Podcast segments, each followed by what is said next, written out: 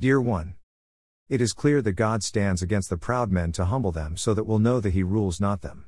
For some children of God with the same heart attitude as Pharaoh, the king of Egypt in the time of Moses, there is no hope from God to be restored. And it is because they chose to disobey and rebel against God deliberately and repeatedly.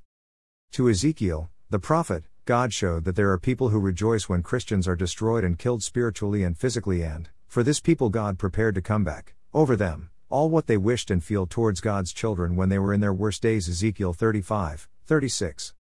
For some children of God, He chose to give mercy and restore them because of His name and power, and because He knows that, when He is working for them, they will feel ashamed for all their sins and turn to Him. God gives grace and mercy to those people who take His words and holiness seriously and aim to live in it.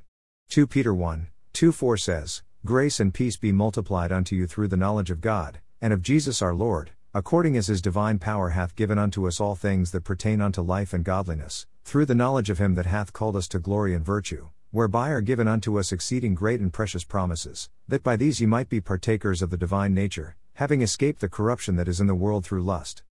He gave to man all the necessary things to go in his direction, will and plans.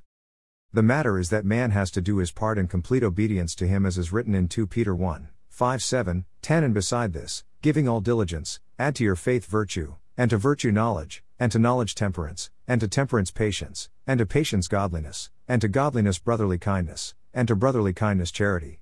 And verse 10 Wherefore the rather, brethren, give diligence to make your calling and election sure, for if ye do these things, ye shall never fall. Doing our part and co working with Jesus in what he builds and works, the Bible says that, For if these things be in you, and abound, they make you that ye shall neither be barren nor unfruitful in the knowledge of our Lord Jesus Christ.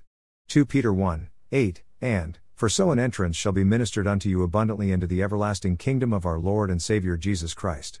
2 Peter 1, 11.